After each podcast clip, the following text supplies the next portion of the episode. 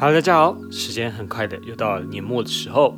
今年呢，虽然全世界陷入了恐慌和疾病之中，但大家还是非常齐心协力的一起面对这个困难，并正努力的走向未来漫长的重建之路。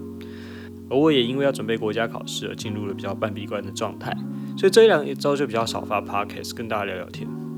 那这两周呢，突然发行的作品除了有天后泰勒斯之外呢，还有隐居几个月的英国歌手 Ed Sheeran 也把自己之前写的歌 After Glow 在圣诞节拿出来跟大家分享。那是一首非常温馨、舒服的好歌。那这礼拜呢，也因为圣诞节发行作品比较少的原因呢，今天我会跟大家分享这两个周我认为不错的专几张专辑作品，让大家能在二零二零年的年尾也能有好听的音乐陪你们一起度过。那专辑名称我都会写在资讯栏，因为各大平台都可以看得到资讯。大家如果听不太懂我讲的，或者我念得太快，再动动小手点开来看看确切的名字就好了。那我们就废话不多说，赶快来吧。第一张要来跟大家介绍的是来自新加坡的新人 Shy S H Y E 的首张专辑《Death to the Morning Glory》。这张专辑呢，刚在美国媒体 M N E 获得最佳二十五张亚洲专辑的赞赏。虽然我个人看完 M N E 的榜单，觉得完全不能代表亚洲，因为他们选的大多数都是英文使用比较多的国家，例如马来西亚、新加坡、印尼等地的音乐人。台湾则是有入围两组，那落日飞车跟梦东。那日本一张都没有进，连红遍全球的米津玄师也都没有入围哦。因此大致上我们也可以知道，这个榜单还是以比较偏英文系主体的榜单。不管无论如何，在这么多英文作品之中呢，夏还是拿到了二十三名，一定有他厉害的地方。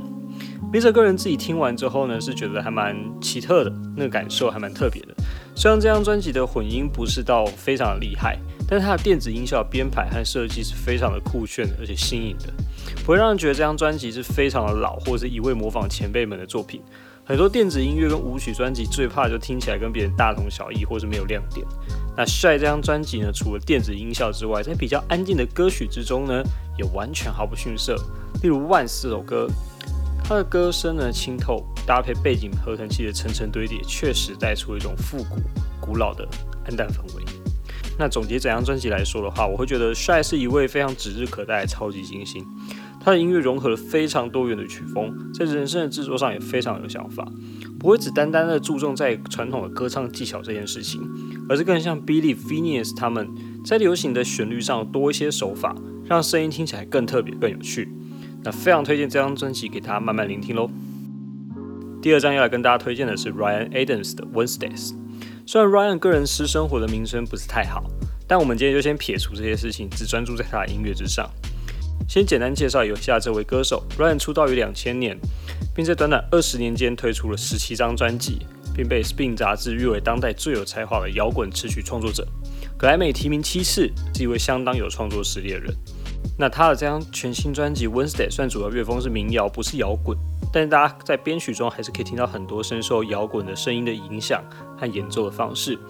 但是听到弦乐和吉他的时候，又会瞬间被拉回来民谣的世界里面，有种。进化版的 Passenger 的感觉，编曲的比较丰富呢，也变得比较温暖有力。那 Ryan 在这里在采访的时候说到，这张专辑是希望在这个乱世之中给大家一个温暖的庇护所，希望大家在听这张专辑的时候呢，都能够从中找到自己的困难和问题。而这也是大家所知 Ryan 最擅长的写作手法，透过自己的人生剖析，带出歌词的核心意义。那这张专辑呢，是我近期听非常多的一张专辑，我非常推荐给大家。那第三张呢，则是要跟大家介绍是来自澳洲的电子乐团 The Avalanches 的全新推出的 New Disco 新迷幻音乐的全新曲样专辑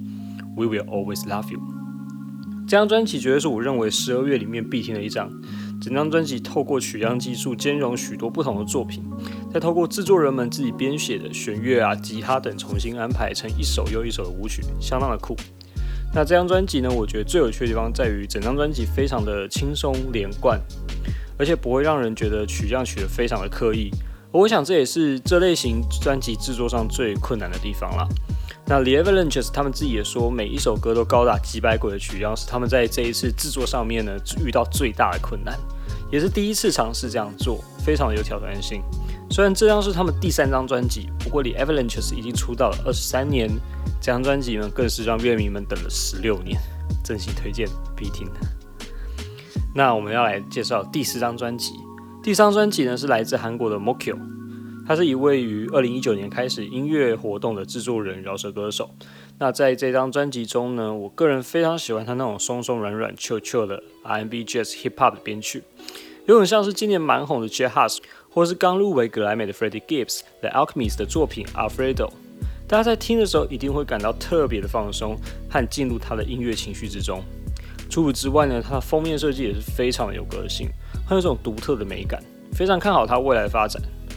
那第五章呢，要来跟大家推荐的是日本新海诚导演《炎夜之庭》配乐的制作人和总负责人 Kashiwa Dasuka 博大辅的全新专辑作品《Program Music Three》。在这张作品中呢，博大辅非常厉害又熟练的将流行音乐、古典乐、电子乐、爵士乐这些音乐全部都融在一首作品之中。在长达五十一分钟的第一首作品呢，就有非常多首歌收录成一体，但是整体呢却又相当的流畅和谐，完全感受不到断裂感。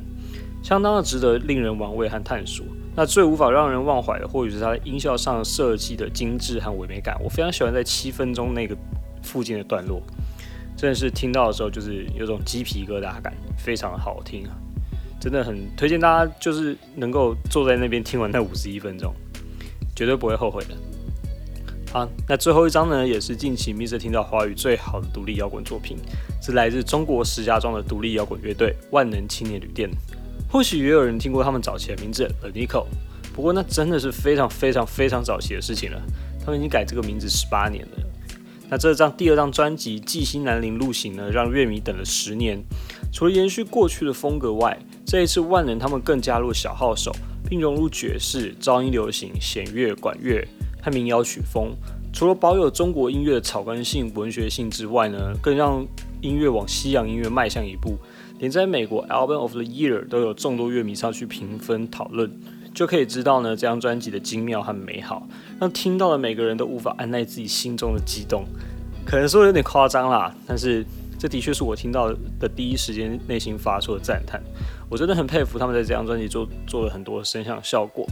那我自己最推的歌呢是《泥河》和《采石》这两首，听完之后呢感到非常的冲击，也很欣赏他们对于古典文学文字的使用和能力。那今天介绍就差不多到这里啦，希望大家喜欢我的推荐，也希望大家都能在这里找到自己喜欢的作品。我是密室生活飞叶，我们下次再见哦，拜拜。